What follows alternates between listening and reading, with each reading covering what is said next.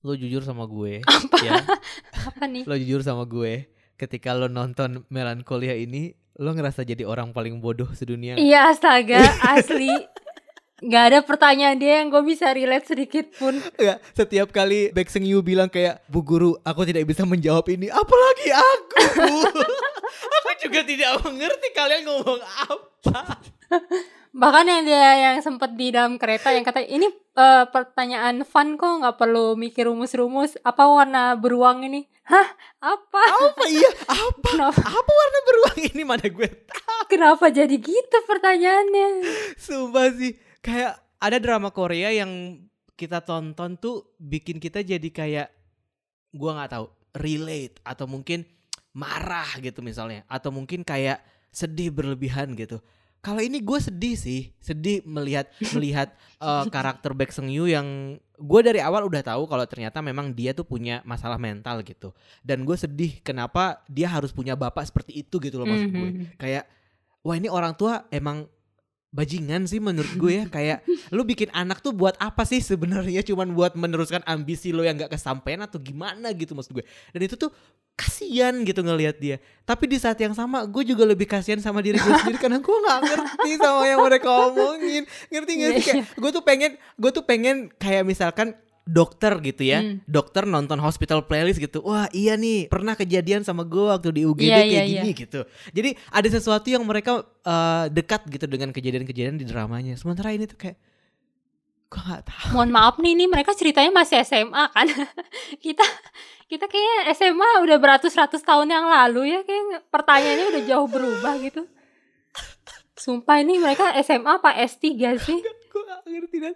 Makanya ketika gue baca artikel nih kan ya lima karakter jenius gitu di anak magang detik hot bikin lima karakter jenius di drama Korea. Terus gue lihat ada Lee Hyun gitu. Apanya sih yang jenius? Orang judul dramanya aja melankolia gitu lo pikir dia bakal nangis nangis-nangis doang gitu isinya? Iya, nangis sih ujung-ujungnya nangis sih dia di atas loteng cuman kayak gue nggak nyangka kalau ternyata tuh kayak ini tuh edgy banget gitu loh dramanya. Kayak udah udah abis kehabisan komentar untuk mengasihan diri sendiri gitu sekilas bikin keingetan sama Sky Castle dan apa sih drama-drama orang tua ambis lainnya gitu gak sih? Jujur sebenarnya gue agak kurang suka sih bagian kayak yang politik sekolahnya terus yang orang tua orang tua yang bermuka dua ini. Tapi gue karena ngelihat karakternya Lee Do Hyun sama Lim Soo Jung ini tuh menurut gue mereka berhasil banget gitu ngehidupin karakter ini. Jadi gue kayak yaudahlah bodo amat yang lain gitu. Asal pas part mereka tuh gue suka banget ngeliatnya chemistry-nya dapat banget. kalau soal chemistry gue setuju tapi soal tema rasa antara murid SMA kelas 3 sama guru tuh kayak this is not appropriate gitu menurut gue. Ini tuh bukan sesuatu yang harus di yang harus di eh, apa namanya diromantisasi gitu. Kayak nggak tahu ya gue merasa ada ada yang salah aja gitu di situ. Tapi ketika gue lihat si Baek Seung Yu ini adalah orang yang dari umur 10 tahun udah di MIT, orang tuanya kayak gitu, ambisnya, dia ada gejala depresi juga gitu.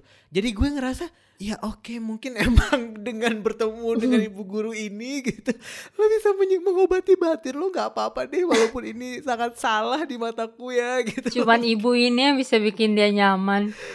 Eh, cuman kan sebenarnya ini bukan drama pertama kita ngebahas romansa guru murid kan? Iya sih. Itu terakhir kali kita ngebahas itu siapa namanya? When I was the most beautiful itu kan juga romansa guru murid kan? Iya sih, tapi itu kan eh, gurunya itu kayak dia belum yang level guru yang senior gitu kan. Dia masih yang kayak guru magang baru lulus kuliah gitu kan. Jadi mungkin jarak umurnya mungkin lima tahun lah gitu. Kalau Seung Yu sama Ji Yoon Soo ini menurut gue kayaknya ada 10 tahun gak sih? Lebih kayaknya belasan deh. Ya iya kan kayak eh, pacarnya aja udah mungkin bisa dibilang usia mereka udah 30 something lah ya. Hmm. 35-an menuju 35 gitu lah. Dari dari 17 ke 35 cukup jauh gitu. Dan gak tahu gue merasa tidak appropriate aja gitu hubungan ini. Iya nggak appropriate-nya tuh karena si Sung Yu-nya itu masih underage kan, jadi masih anak SMA gitu. Cuman mungkin kalau misalkan nanti dia udah agak gedean, perbedaan usia segitu udah nggak terlalu ngagetin sih. Kan kita juga udah lumayan sering nih kisah tentang Nuna romance gitu. Dan ya biasa aja gitu jatuhnya. Gue sempat ini sih baca yang komentar eh apa netizennya Korea yang bilang kenapa sih mesti guru sama murid? Kenapa nggak profesor sama mahasiswanya aja? Gitu. Ini si Lee Do Hyun sama artis ceweknya nggak baca naskah dulu apa gimana gitu. Mereka sampai ngerasa segitu apa ya nggak nyamannya gitu cuman justru menurut gue ya di situ konfliknya gitu. Kalau misalkan udah eh, profesor sama mahasiswa mungkin ya udah lah ya apa yang mau diributin yang mau dijadiin konflik gitu. Justru di sini gimana? Si Sung Yu-nya tuh berusaha nahan perasaan dia walau dia tahu tuh ya itu emang nggak pantas gitu. Cuman kan dia sempat ngebatin kan kayak eh, dia tahu dia nggak boleh jatuh cinta. Cuman kalau dia nggak bisa nahan perasaannya tuh ya gimana? Dia harus gimana gitu? Pergolakan batin itu sih yang menurut gue jadi eh, justru konflik yang menarik di sini. Tapi parah sih si Lim Soo Jung ini. Menurut gue dia mukanya ketolong banget. Maksudnya dia kan posturnya tuh kayak ya cewek imut-imut gitu kan Uh, gue tuh uh, uh. bahkan gak ngeh kalau dia tuh udah 40-an dong Ah, ah, ah, gue kayak di otak gue tuh kalau nonton ini dia kayak masih ya guru baru aja gitu jadinya tapi emang lu segitu nggak nyamannya ya ngelihat interaksi mereka berdua ini di sini Enggak sih, enggak bukan yang enggak nyaman yang membuat gue pada akhirnya ih apaan sih gele banget enggak, Oh. cuman secara sel moral gue aja yang tergelitik gitu kayak ini tuh salah bu guru gitu.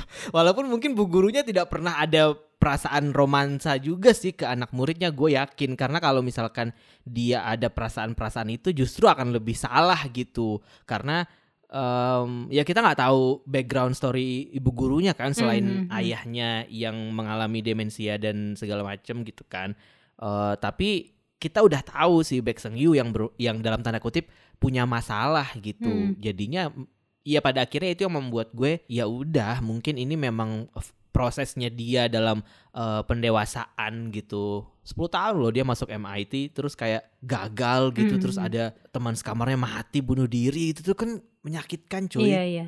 Tapi sih gue yakin pas eh, si Sung Yu masih di SMA ini nggak bakal ada yang gimana-gimana sih paling mungkin ini kan mereka pasti akan ketemu lagi kan soalnya masa SMA ini kan tahun 2017 ya kalau nggak salah ya Mm-mm. mungkin akan ada somethingnya setelah si Sung Yu-nya gedean gitu pas udah usia layak buat berhubungan romansa dengan wanita yang lebih tua iya gitu. pas sudah legal kan ya Mm-mm. iya Dan- sih Gak tahu ya mungkin karena gue apalagi kalau di film-film Jepang gitu romansa guru murid itu udah banyak banget sih kisah-kisahnya. Mm-mm. Terus drama-drama Korea yang jadul-jadul pun kayak Big Doctors pun yang vaksinnya awal-awal kan juga gitu Iya kan.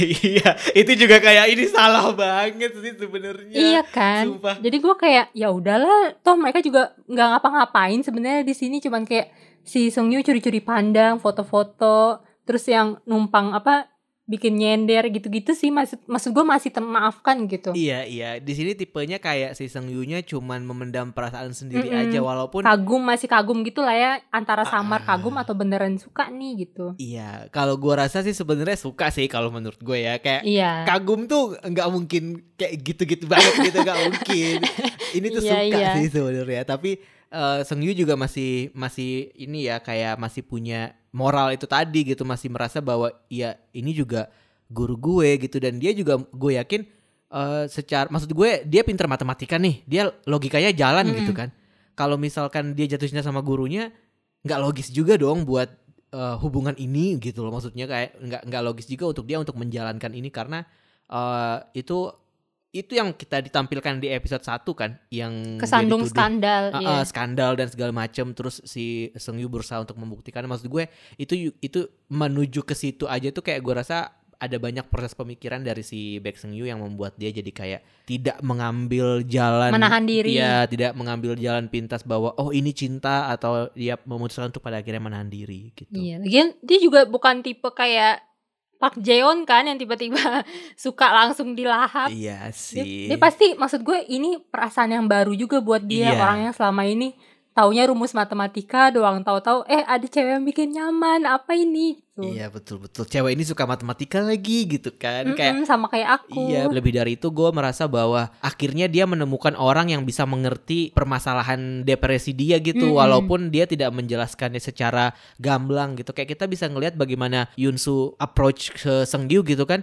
Walaupun dia tahu bahwa anak ini berbakat bahwa anak ini bisa nih jadi orang penting di negara ini gitu. Tapi ambisi dia itu tuh nggak yang meledak-ledak yang pada akhirnya membuat dia jadi tidak berpikir dalam bertindak gitu loh. Iya. jadi dia pun approach-nya tuh pelan-pelan gitu. Makanya ketika orang-orang di sekitar orang-orang di sekolah yang berusaha untuk menjebak dia itu bikin kita sebagai penonton jadi kayak ini orang baik loh gini Mm-mm. jadi kayak itu jahat banget sih orang-orang itu gitu. Jadi kayak kita jadi bisa ada batasan yang jelas gitu siapa yang kita harus dukung dan siapa yang memang kita dari awal tuh emang harus dibenci aja sekalian gitu. Iya, karena kan kita juga diliatin kan si bapaknya Yunsu ini karena dia terlalu apa ya larut dan tenggelam dalam si teori-teori matematika tuh ujung-ujungnya mah kayak dan tanda kutip kayak jadi stres gila sendiri kan dan dia nggak mau Sung Yu tuh jadi kayak apa ya jadi kayak ngikutin jejak ayahnya gitu. Iya iya iya betul betul. Jadi biar aja kalau kamu suka matematik ya udah nikmatin aja jangan terlalu obsesi dan malah jadi tertekan gitu sama matematika ini. Tapi di sisi lain lu juga merasa relate gak sih sama si eh, Seng Yu ini? Maksud gue bukan sebagai orang yang jago matematika ya. Gua, tapi gue nggak tahu sih apakah sebenarnya Nadia Merisa adalah seorang eh, ahli matematika atau gimana. Tapi eh, kalau ada satu hal yang bisa bikin, yang bisa membuat gue relate sama Seng Yu ini adalah eh, visualisasi rumus-rumus yang dia lihat di mana-mana itu. Kalau kalau itu gue bisa relate tuh sama itu. Tapi gue nggak rumus yang gue lihat. Apa gitu. K-pop? Enggak enggak enggak kayak juga kan gue kan anaknya emang tipe yang menghayal banget kan Hmm. kayak em, anaknya visual banget gitu anaknya eh, suka ngarang cerita gitu jadi ketika gue melihat eh, sesuatu tuh kadang-kadang ada skenario yang tiba-tiba muncul di kepala gue yang tiba-tiba ada orang aja jalan. Misalnya kayak gue pernah berangkat ke kantor gue dulu naik angkot terus gue satu hari ngeliat ada ibu-ibu naik motor metik hampir nabrak bapak-bapak di pinggir jalan gitu. Terus bapaknya itu nolong ibunya terus gue kayak wah romantis sekali gitu. Terus gue jadi kayak berimajinasi soal skenario dan segala macam yang kayak gitu-gitu. Atau satu hari gue dalam perjalanan dari Depok ke pasar Minggu naik angkot terus tiba-tiba gue melihat di depan mata gue kayak sederet tulisan banyak gitu yang gue rasa kayaknya harus gue tulis deh sekarang gitu karena Hmm. terlalu terlalu berlebihan untuk untuk gue cuman gue biarin aja gitu akhirnya gue tulis yang kayak gitu-gitu yang membuat gue kayak sisi dalam tanda kutip freaknya si Seng Yu ke matematika ini tuh sebenarnya bisa relate ke banyak orang dalam bidang yang berbeda gitu loh menurut gue Iya. jadi gue nggak bilang passionate-nya Iya dia passionate-nya ya. dia itu gitu maksudnya makanya walaupun gue nggak jago matematika anyway tapi bagaimana cara dia memandang dunia? Kan seperti Yunsu bilang kayak eh, ya lu lihat aja semua dari sudut pandang matematika gitu. Kalau gue ngelihatnya dari sudut pandang drama aja dari sudut pandang halu aja gitu. Tapi kurang lebih sama lah eh, visualisasinya di kepala gue gitu. Kalau misalkan suatu hari gue eh, jadi orang sukses dan dibikinin drama biopik gitu mungkin itu visualisasinya tuh kayak gitu. Ya gue suka sih pas part uh, visualisasi ini kayak sinematografinya juga menurut gue di sini bagus sih kayak yang tiba-tiba pohonnya jadi ada rumus-rumus segala macam. Gue menikmati itu sih walaupun eh, kehidupan Baek Sung Yo itu eh, jauh berbeda sama gue ya. Gue sulit relate sama dia cuman karena aktingnya si Doyun ini mulai dari kayak gerakan tangan dia atau lirikan mata dia itu gue ngerasa gue jadi bisa memahami dia gitu walaupun gue nggak pernah berada di posisi dia gitu. walaupun kita nggak ngerti matematika juga sih Iya, oh mungkin ada hal yang gue cukup relate. Gue nggak gue nggak pintar matematika kayak Song Yu, cuman nyokap gue kan guru matematika ya. iya Ih, lu teman macam apa sih? Surprise!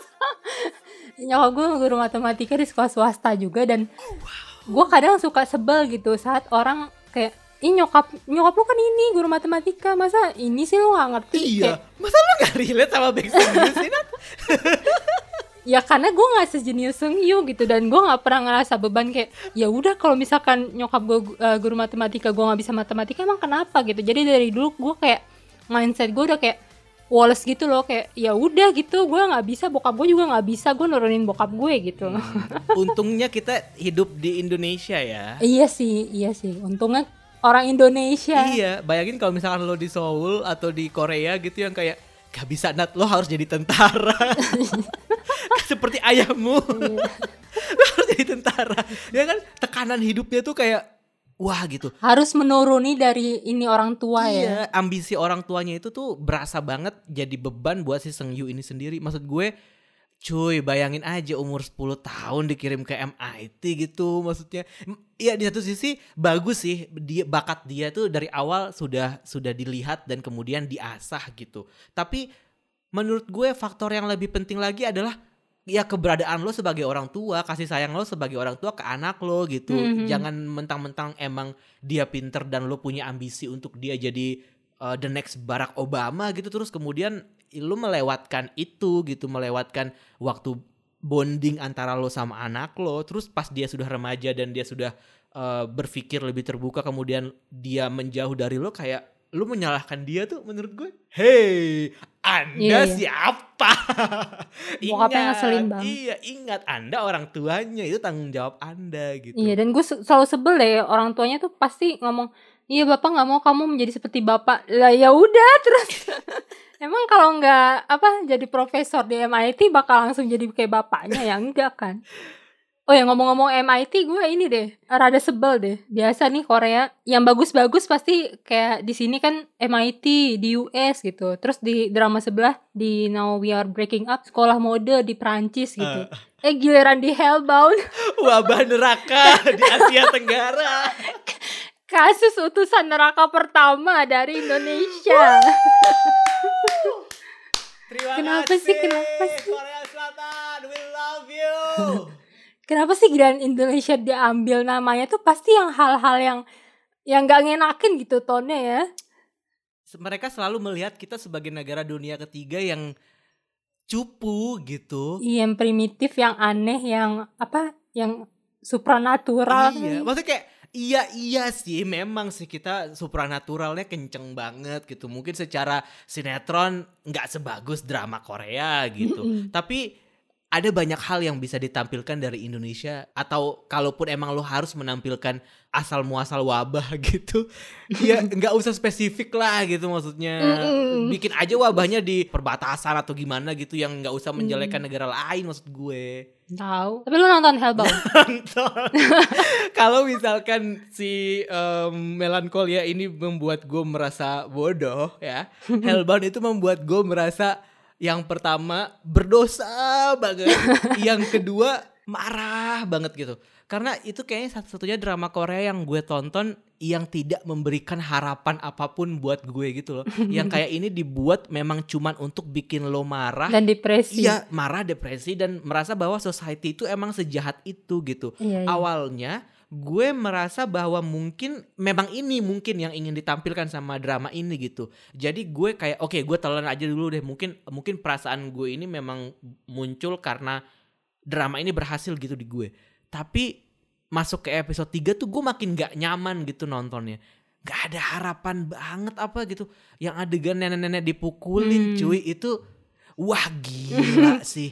Kayak wah bahkan menurut gue gambaran remaja yang udah kehilangan arah seperti itu lebih parah dibandingkan dengan asal muasal neraka Asia Tenggara gitu loh gue. gitu kalau gimana ketika nonton Hellbound? Gue langsung inget ini. Lu ingat gak sih dulu KFC tuh pernah ngeluarin varian ayam goreng yang rasa coklat? Iya, gue suka tapi yang itu. Oh, lu suka? Jangan yang itu dibandinginnya itu soalnya gue suka. Oh lu suka Gue suka menurut gue tuh aneh Maksud gue Hellbound ini tuh punya unsur-unsur yang gue suka Kayak lu tahu kan gue suka Hmm. makhluk-makhluk aneh gitu Yang monster-monster yang goib-goib Terus juga sekte-sekte sesat yang kayak gitu Gue sebenarnya tertarik gitu Cuman gue gak tahu ya ini mereka ngeramunya gimana tapi gue ngerasa ini tuh bukan buat gue gitu. Eh jangan salah paham gue bukannya gue nggak nggak suka dengan film sekte-sekte sesat kayak lu kan sempat tanya kan lu pernah gak sih nonton yang kayak gitu? Gue nonton cuman biasanya tuh gue kalau nonton sekte sesat tuh gue jadi kayak wah anjir gila parah gitu kan merinding gue sakit banget nih orang. Cuman di sini gue pas nonton hah mereka kenapa sih kok gitu? Gitu. Jadi kayak sampai ending gue kelarin nonton pun beberapa pertanyaan itu emang sengaja nggak dijawab gitu kayaknya sama penulis dan sutradaranya dan menurut gue kayak Hmm. apa ya fantasi oke boleh fantasi cuman tetap menurut gue fantasi itu mesti punya rules gitu di universe sana nggak kayak ya udah tiba-tiba ada aja gitu tanpa ada Hmm. asal muasalnya gue nggak suka sih kalau kayak gitu Gue yang bikin gue bertanya-tanya sih sebenarnya kayak mereka tuh selalu ngomongin Tuhan, tapi nggak tahu Tuhan yang mana yang diomongin ngerti nggak? Mm-mm, kayak mm-mm, kita mau mm-mm. percaya yang mana gitu. Nggak tahu kenapa gue kayak agak ngerasa plot holes gitu di situ. Mhm. kayak ini orang lagi ngebahas soal agama ngebahas soal Tuhan dan neraka gitu. Tapi gue sendiri kayak Tuhan yang mana sih yang yang, yang lagi diomongin gitu? Iya. sama yang bikin gue ngerasa kayak makin bingung ya kayak gini.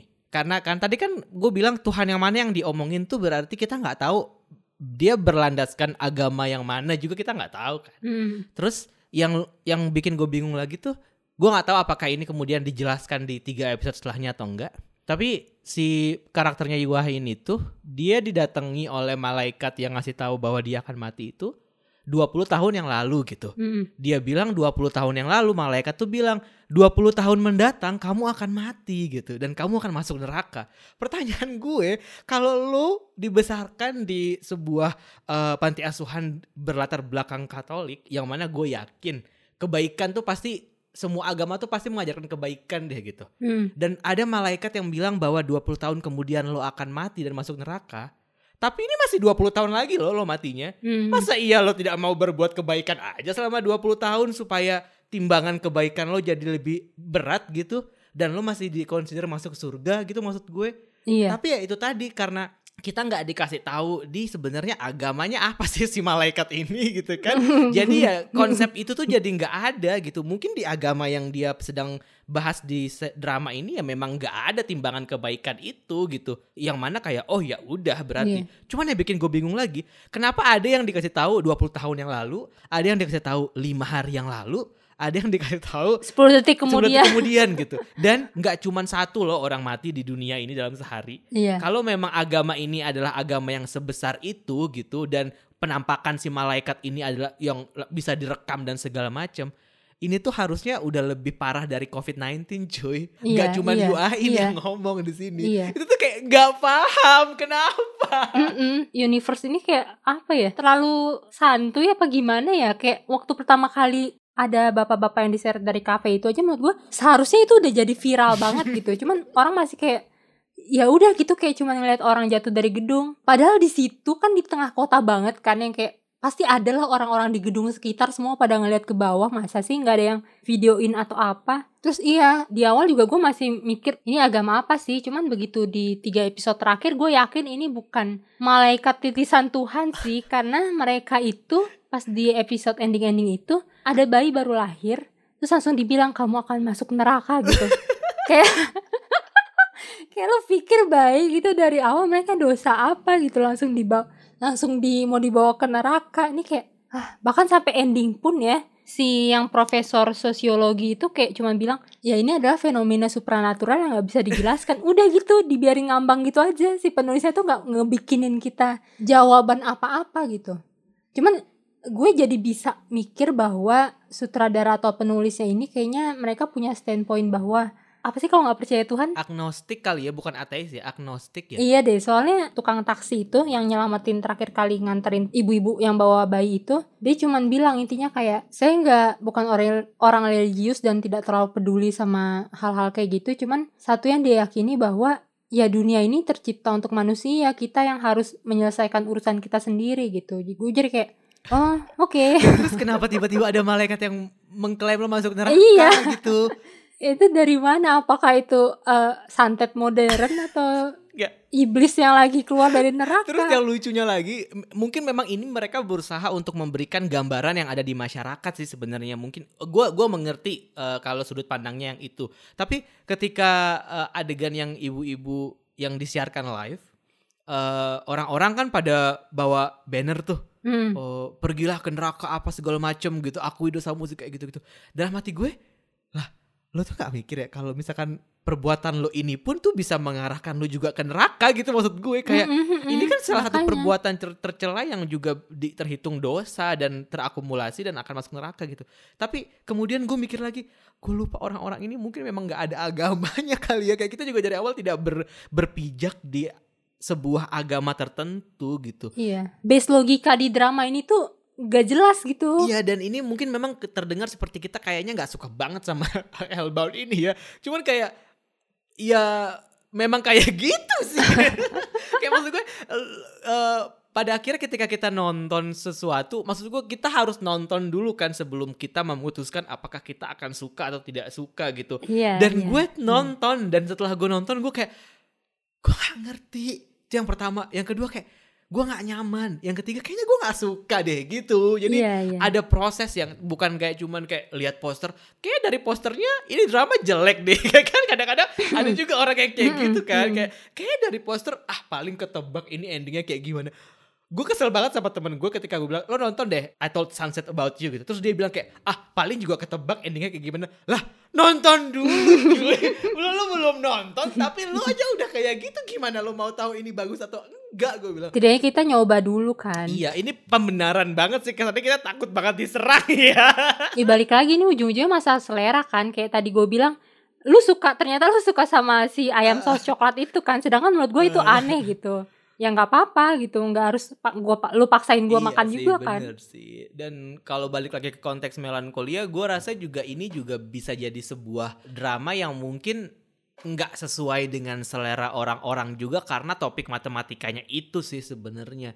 Tapi kalau diikutin lagi, gue merasa ada banyak hal yang ingin dia sampaikan gitu sama si melankolia ini Mm. gitu. Dengan dengan dia mengangkat tema-tema yang memang sudah populer sebelumnya di drama sekolah gitu kan yang kayak persaingan antar siswa, terus juga eh, politik eh, Kementerian Pendidikan sama sekolah, bagaimana ambinya si kepala sekolah ini buat menjadikan sekolah yang nomor satu gitu. Maksud gue itu kan tema-tema yang memang sudah umum lah ya di di drama Korea Iya. gitu. Tapi adanya selipan soal si jenius matematika ini menurut gue memberikan sebuah pandangan baru. Kayak gue pun ketika nonton ini pada akhirnya berpikir "S- nggak harus lo jago matematika lo bisa melihat gelas pun kayak oh diameter gelas ini setinggi ini atau apa gitu. Enggak tapi dalam berbagai aspek dan kalau kita menempatkan posisi kita sebagai Baek Seung Yu tapi dalam hal passion kita itu pun juga bisa masuk kayak tadi cerita gue yang soal imajinasi dan segala macam itu Hmm. gitu dan yang menarik lagi sih sebenarnya emang soal mental healthnya ini sih yang mana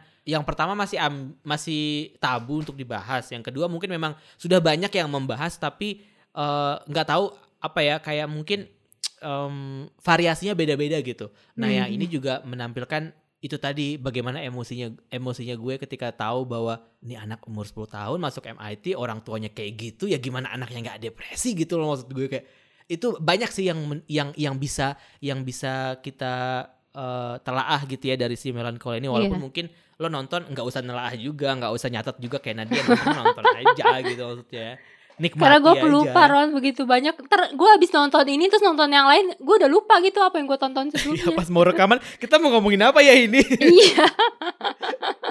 apa sih yang terjadi kemarin itu? kan gue gak sejenius Baek Sung. Kalau yang kalau yang lo suka dari melankolia selain yang sudah kita omongin tadi apa? Karakternya kah atau eh oh, tadi lo udah sebut juga sih karakternya lo suka dan actingnya si ini lo suka. Tapi kalau eh, Iya. drama sekolahnya deh gitu antara siswa-siswanya ini apa yang menurut lo eh, menjadikan ini jadi kayak beda gitu? Karena kan kalau drama sekolah ya udah nggak sih? Apa sih yang lo harapin dari drama sekolah? Kalau nggak pacaran, bully-bulian paling kan? Terus persaingan siapa yang nilainya lebih tinggi Iya. gitu. Tapi apa yang lo lihat dari melankolia ini yang oh ini seru. Apa ya sejauh ini gue masih sebel sama teman-temannya si Sung Gak Yeol. punya temen malah dia. Oh iya bukan teman ya teman sekelas gitu. Cuman di antara ya orang-orang menyebalkan ini gue tetap ya balik-balik gue sukanya sama dua tokoh utamanya ini Hmm. Saat mereka chit chat atau ngomong dialog-dialog menyentuh hati itu kayak bagus aja gitu karena nggak tahu ya kayak begitu bagian mereka berdua nih langsung sinematografinya tuh dibuat beda gitu Hmm. diromantisasi banget gitu mulai dari yang ingat nggak yang mereka sempat berduaan di Ruang kelas yang mereka nulis di papan Heeh, tulis iya, sampai iya, iya. subuh itu kayak wah terasa kelihatannya indah ya tapi Iya, kalau iya. ngejalanin langsung kayak otaknya panas banget Kalau gitu. kalau lo ngejalanin dan lo nggak tahu matematika ya panas otak lo. iya mah gue langsung kumat kalau lo apa Kalau gue yang gue yang lebih ke eh, gue nggak suka sih sama sama culture eh, sekolahnya sih sebenarnya kayak iya toxic banget Iya dan persaingan itu itu kayak tadi gue bilang kayak udah banyak ditampilkan gitu. Eh, melankolia ini tidak tidak muncul dengan sebuah konsep em, cerita sampingan di sekolah yang yang seru gitu menurut gue. Hmm, hmm. Yang seru adalah ya fakta si Baek Seung Yu ini jenius dan bagaimana cara dia melihat segala sesuatu dalam kehidupannya dia itu dari sudut pandang matematika menurut gue itu seru sebagai sebuah premis. Iya. Tapi universe dia di sekitar dia itu sama aja kayak orang tua toksik, teman-teman toksik gitu. Iya. Gue agak tersinggung sama salah satu karakter di sini yang temennya yang dia berantem sama dia si Jang Kyu Yong yang waktu pas olimpiade sekolah yang dia yang dia ngomong sama si eh, Yerin kan dia ngomong kan kalau eh, Baek Seung Yu yang menang gue dendam. Oh, tapi iya, kalau lo yang menang nggak apa-apa deh gue nggak terlalu merasa gue nggak terlalu merasa gimana gimana kalau lo yang menang. Kayak menurut gue gila nih orang apaan sih gitu? Dia ada Iya dendam dan pribadi. maksud gue dialog kayaknya. itu merendahkan perempuan banget gitu. Kayak ya kenapa emang gitu? Ya ya memang si Yerin memang bukan sosok yang eh, menurut gue dia pinter si Yerin ini. Tapi pinternya itu bukan di jalur yang orang tuanya ini mau gitu. Dan ketika dia mendengar itu dari temennya itu kan kayak wah gila. Kalau ada orang yang pertama kali bunuh diri di sini menurut gue Yerin sih. Karena dia pas abis pidato itu aja kan langsung muntah-muntah kan. Udah kayak nahan perasaan Iya, banget gitu. Kayak udah nggak bisa gitu maksud gue. Kayak ini nah, itu itu yang gue nggak suka sih dari dari melankolia ini Iya, sebenarnya. kadang gue juga kasihan sih sama si Yerin ini. Karena kayak apa ya? Mungkin sekilas dua orang tuanya ini kayak orang tua idaman banget nih yang selalu support anaknya, cuman ternyata dua orang tuanya ini nih yang pelan-pelan masukin racun ke dalam tubuhnya si Yerin ini. dan nggak cuma orang tuanya Yerin kan yang kayak gitu semua orang tua semua orang tua Iya. siswa di sini gitu maksudnya itu si Capsek juga tuh udah kayak pembisik iblis. jangan-jangan dia yang di hellbound anda akan masuk neraka Iya. itu sih kayak yang lainnya menurut gue terlepas dari romansanya agak terlalu tidak appropriate menurut pandangan gue pribadi tapi chemistry uh, Lee Do Hyun sama Im Soo Jung di sini oke banget sih kayak hangat gitu Iya. kayak lo tahu ada satu orang yang membutuhkan kehangatan dan satu orang lagi mau memberikan itu gitu dan lo bisa merasakan itu Iya benar. Tapi menurut lo si Yerin ini ada rasa gak sih sama Song Yu? enggak sih menurut gue kayak dia memang dari awal iri aja sih Oh gitu ya. Terus itu si apa? Si ibu Capsek ini kayaknya ini ya bakal ada something ya sama bapaknya Yerin apa enggak? Soalnya kayak beberapa kali tuh ibunya Yerin tuh dibuat kayak salah paham. Jangan-jangan nih dua orang ada apa nih? Oh enggak ngomongin Yerin. Ya menurut lo mereka pure ngomongin Yerin atau nanti di belakang akan diungkap kalau mereka berdua itu ada main? Kalau menurut gue si kepala sekolah ini memanfaatkan posisi si bapaknya Yerin itu untuk pansos. Berarti nggak ada hubungan romansa ya? Nggak ada hubungan romansa kayak emang politik aja. Itu dia pansos saja untuk untuk kepentingan untuk kepentingan dia sebagai kepala sekolah dan pemilik yayasan ini, sekolah ini gitu menurut gue. Karena posisinya dia si bapaknya Yerin ini kan apa sih dia assemblyman tuh apa sih bahasa Indonesia nya? Kayak semacam orang DPR gitu kayaknya. Oh iya iya anggota DPR gitu kali ya. Pokoknya dewan lah ya, orang-orang penting di kota gitu. Jadi mungkin itu untuk untuk pansos aja sih kalau kata gue. Emang lo merasa bahwa mereka akan punya hubungan sesuatu? Karena di awal dia akan mojokin si ibu guru ini dengan kasus skandal sama muridnya. Menurut gue dia harus dibalas dengan air tuba. kayak dia nunjuk-nunjuk orang nih padahal dia sendiri yang punya Oh. skandal gitu loh. Dia akan terungkap busuk-busuknya Iya, iya, semuanya. Lagi pula nggak tahu sih ini kan eh, episode terbaru baru tayang ketika kita rekaman ini dan ketika hari ini em, podcast kita tayang gitu berarti udah udah udah berlanjut tuh ke episode 5 dan episode 6 gitu.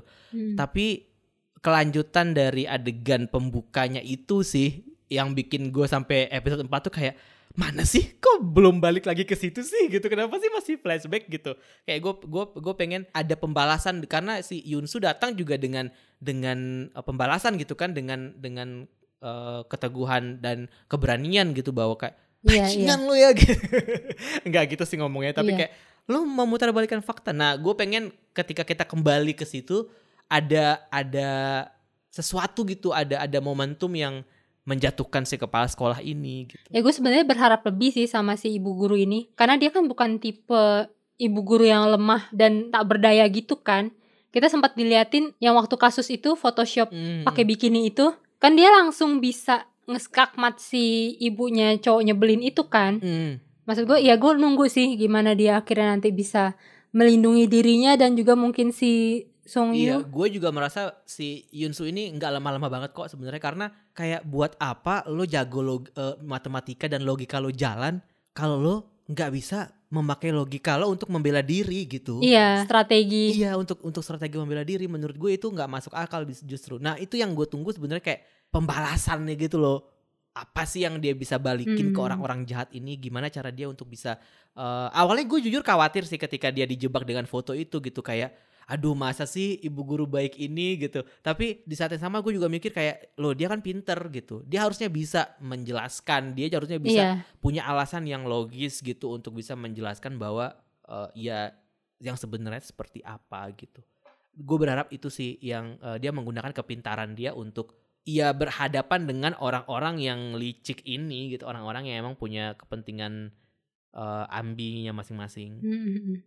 Terus itu si tunangannya itu menurut lo dia akan jadi sad boy atau justru akan jadi cowok jahat karena terluka menghalalkan segala cara? Gue sejak dia muncul ya, gue nggak pernah merasa dia penting tau gak lo? jahat banget. Sumpah, gue cuman merasa bahwa oh iya ada cowok ini terus ya udah gitu. Kayak nggak simpatik juga ke gue kayak di awal eh, apa Hmm. yang dia yang dia baru masuk rumah terus perabotannya sudah diberesin kayak terus ditanyakan sama si Yunsu lo udah diberesin gitu kan. Hmm. Yo lo kok lo nggak maksud gue kayak lo kok mau nikah tapi lo nggak consider gue sebagai pasangan lo gitu. Maksud gue siapa tahu gue nggak suka meja Hmm. makannya, siapa tahu eh, wallpapernya mau gue ganti warna pink misalnya. Atau siapa tahu buku-buku lama gue mau gue bikin gudang sendiri misalnya. Terus yang pas ditanya kayak lo ini kan bukan ini kan bukannya buku-buku profesor kenapa nggak dibuang aja gitu kan? Iya, Terus iya. kayak hah apa sih? Dan dari situ kayak nggak lo kalau mau nggak ada juga nggak apa-apa sih sebenarnya jujur li gitu. Kayak gue nggak perlu orang-orang kayak gini di sekitar di sekitar ibu guru baik ini nggak perlu gitu. Gue gue tidak merasa dia penting sih. Mau lo sad boy bodo amat. Yang penting Idohyon bahagia. Bodo amat. Gue menyayangkan sih pola komunikasi mereka berdua. Kayak Ingat gak lo yang pas Yunsu baru mau cerita soal matematika terus dia kayak aduh aku aduh gue nggak ngerti. aku alergi matematika semua kalau ngomong matematika. Iya terus juga Yunsu juga gitu saat si eh, tunangannya ini ngomong soal apa dia iya. nggak ngedengerin gitu sibuk sama si Song Yu jadi kayak buat apa sih kalian tetap mau menikah di saat kalian tuh ngobrolnya aja Iya, pertanyaan nyambung gue, gitu. Awalnya gimana sih pertemuan ini? Kayak gue juga ngerasa kayak kayak tidak ada kecocokan di antara lu ngapain lu mau kawin dah gue bilang Mm-mm. gitu kayak. Mana nyokapnya juga begitu kan nyebelin Iya ya aneh juga ya. Mungkin di situ kelemahannya si Yunsu kali ketika kita merasa bahwa dia adalah perempuan yang punya logika dan jago matematika ketika sudah sampai nih di urusan entah apakah emang percintaan, atau Percintaan. masalah balas. Gue rasa masalah balas budi sih. Gue rasa ini masalah balas budi sih yang pada akhirnya membuat dia merasa kayak gue nggak enak nih kalau misalkan gue nggak nggak lepas dari situ. Dan itu juga menurut gue yang mengimbangi kondisi mental antara si Yunsu sama Sengyu. Kalau Sengyu kan emang punya background uh, PTSD kan kalau si uh, Yunsu ya ini permasalahan toxic relationship dia sama calon suaminya ini menurut gue. Iya. Yang pada akhirnya uh, karena gue suka matematika lo gue bisa bertahan dengan kehidupan gue yang seperti ini maka Sengyu juga lo juga bisa kok uh, keluar dari semua dilema kehidupan lo permasalahan kehidupan lo kalau lo fokus sama uh, passion lo ini gitu. Jadi itu kayak dia belajar dari kehidupan dia dan itu yang dia berusaha untuk tampilkan ke Sengyu gitu luar biasa bunda Ya S3 psikologi gak gue? lu cocok jadi guru BP di sekolah ini Itu emang cita-cita gue sebenarnya mau jadi guru BP di sekolah. Gue pengen mengubah eh, tatanan bimbingan konseling di SMA gue. Karena gue merasa selama tiga tahun gue di SMA itu nggak ada gunanya. gak ada gunanya. wow, maafkan aku ibu guru bapak guru, tapi ya begitulah kenyataannya. Dan beneran loh ini sumpah eh, gue pernah konsultasi sama beberapa temen gue. Kayak gue pengen masuk BK gitu, eh, pengen S2 kuliah bimbingan konseling gitu di UPI Bandung. Terus ada satu yang bilang kayak kak gue lulusan situ lo tau nggak susah banget nyari referensi buat skripsinya gitu oke gak jadi. Tesisnya susah kak nyari bukunya kata dia gitu. Oke gak jadi. Impian gue emang gak setinggi Beng Yu cuy. Lagian juga kayaknya lu baru dengerin satu curhatan murid aja lu udah ini deh ntar gerah. nggak bisa dong. Sebagai profesional kita harus membantu. Itu kan tadi kan niatnya besar untuk mengubah tatanan guru BK masa baru dengerin murid tuh langsung gerah? Nggak bisa dong. Harus ada passion Iya nggak apa-apa. Bermimpi harus tinggi. Iya, katanya kan bermimpi harus tinggi katanya. Kita nggak bisa menghitung bintang di langit, tapi bermimpi harus tinggi. Mm-mm. Gitu. Ya udah baiklah. Kita tutup dengan Al-Fatihah. Melankolia tayang di IG setiap Rabu dan Kamis. Eh, udah masuk episode 6 nih di episode podcast ini tayang. eh di view juga ada lu jangan pilih kasih. Eh, enggak, enggak pilih kasih. Iya di view juga ada. Tapi kalau di view ini jujur nih ya. Terserah deh mau ditanggapi seperti apa nih. Bias atau gimana. Tapi jujur iklan view nyebelin banget. Setiap berapa menit sekali disuruh goyang YouTube Short. Tolong, gue gak bisa. gue gak bisa. Makanya iya premium sih, dong makanya Kak. berlangganan ya. Jangan yang gratisan. Jangan, jangan, jangan. Modal dikit nama sih kita sedih banget. View ditunggu kerjasama selanjutnya.